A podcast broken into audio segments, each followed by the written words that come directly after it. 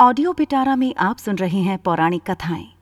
कथा का नाम है श्री कृष्ण मणि एक बार भगवान श्री कृष्ण बलराम जी के साथ हस्तिनापुर गए।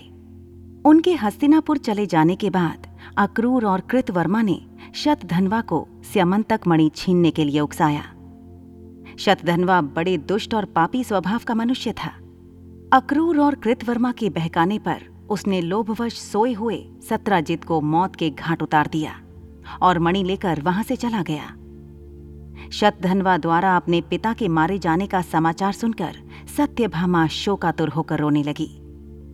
फिर भगवान श्री कृष्ण का स्मरण कर उसने यह प्रतिज्ञा की कि जब तक श्री कृष्ण शतधनवा का वध नहीं कर देते, वह अपने पिता का दाह संस्कार नहीं होने देगी। इसके बाद उसने हस्तिनापुर जाकर श्री कृष्ण को सारी घटना से अवगत कराया। वे उसी समय सत्यभामा और बलराम जी के साथ हस्तिनापुर से द्वारिका लौट आए। द्वारिका पहुंचकर उन्होंने शतधनवा को बंदी बनाने का आदेश दे दिया।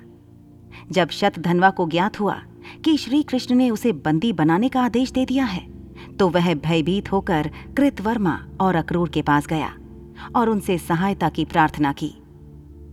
किंतु उन्होंने सहायता करने से इनकार कर दिया। तब उसने स्यमंतक मणि अक्रूर को सौंप दी और अश्व पर सवार होकर द्वारिका से भाग निकला। श्री कृष्ण और बलराम को उसके भागने की सूचना मिल चुकी थी। अतः उसका वध करने के लिए वे रथ पर सवार होकर उसका पीछा करने लगे।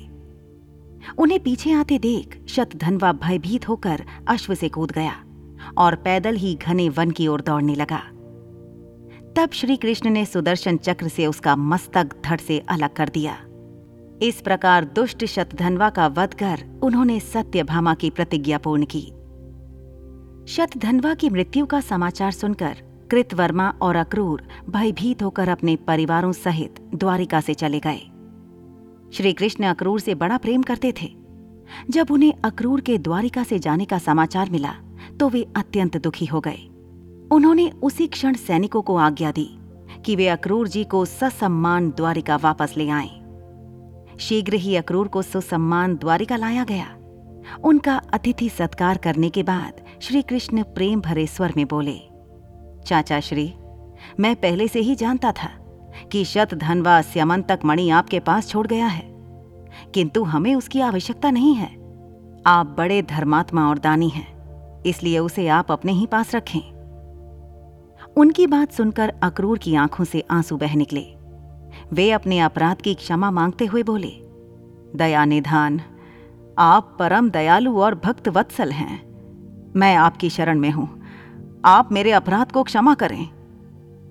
यह कहकर उन्होंने मणि उन्हें सौंप दी तब भगवान श्री कृष्ण ने उन्हें गले से लगा लिया और वह मणि वापस उन्हें लौटा दी। अक्रूर जी ने तभी ये प्रण किया। कि वे अब लालच से हमेशा दूर रहेंगे क्योंकि लालच बुरी बला होती है। ऐसी ही इंटरेस्टिंग किताबें कुछ बेहतरीन आवाजों में। सुनिए सिर्फ़ ऑडियो पिटारा पर। ऑडियो पिटारा सुनना ज़रूरी है।